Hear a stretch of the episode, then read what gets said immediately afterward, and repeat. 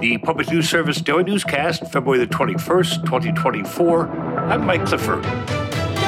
Ohio based FirstEnergy comes in first to eliminate its short term 2030 emissions reduction goals, that amidst an ongoing bribery investigation that is related to Ohio House Bill 6. The bill bailed out coal and nuclear plants while rolling back clean energy standards. FirstEnergy fired executives after admitting to bribing former Ohio Public Utilities Commission chairman. David Anderson with the clean energy watchdog group Energy and Policy Institute says although FirstEnergy has fired much of its leadership, its decision shows it is not serious about showing itself as a reformed company committed to helping the world and addressing climate change despite its claims. What we saw was FirstEnergy trying to talk the talk but not walk the walk when it announced that it was going to eliminate its uh, climate goals for 2030 and really just showed in, in stark form that FirstEnergy is still the same dirty utility company that it's always been. In their fourth quarter earnings conference call and presentation, FirstEnergy leaders said they cannot meaningfully cut emissions because the two West Virginia coal plants are crucial to ensuring adequate regional electricity supplies. Farah Siddiqi reporting and the body of Audrii Cunningham, an 11 year old girl who disappeared while on her way to school in Texas, was found Tuesday in the Trinity River, according to the Polk County Sheriff Byron Lyons. CNN reports Audrii's body was located at the Trinity River under U.S. Highway 59. As of this report, officials still awaiting information on her cause of death.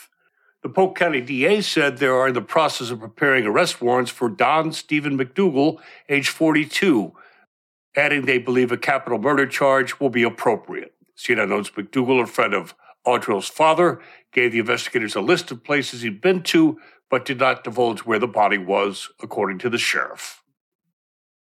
Meantime, the newly released 2024 Kids Count data book shows the well being of Indiana is better this year than last. The details from Joe Ulori. More than 1.5 million children live in Indiana, where research shows fewer of them live in poverty, face food insecurities, and are involved in behaviors like underage drinking and illicit drug use. Indiana Youth Institute president and CEO Tami Silverman says the findings shed light on the realities and experiences of Indiana's younger generation. We rank 13th for education, 16th for economic well being, 29th for health, and 31st for family communities. Silverman says there's more work to do as Hoosiers grow up in a rapidly changing world marked by disruptions from the global pandemic to finding their way through a world where technology and social media can heavily weigh on them. This is Public News Service. Wildlife advocates are calling on Congress to pass a bill that would help states track diseases that are killing wildlife all across the country. In Oklahoma, officials are crafting a response plan to the state's first documented case of chronic wasting disease, an always fatal neurological condition that affects the brains of deer, elk, and moose, creating holes that resemble those in sponges.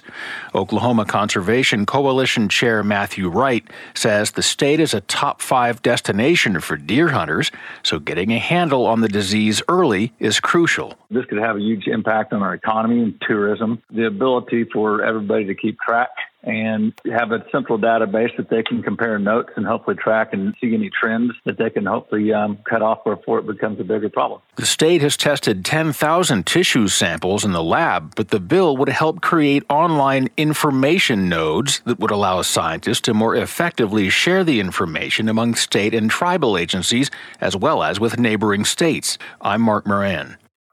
Student loan borrowers of all ages have an opportunity to have their student loans canceled or the chance to receive credit towards loan forgiveness, but action is needed soon. The U.S. Department of Education will be conducting a one time payment count adjustment this coming summer. Cora Hume is an attorney with the Consumer Financial Protection Bureau. Older borrowers are less likely to hold direct loans, which would already benefit from this pay count adjustment. And then those that do own direct loans, they're less likely to participate in this IDR program that caps their monthly payments based on family size and income. In Nevada, the average student loan debt for more than 50,000 older borrowers is just under $44,000.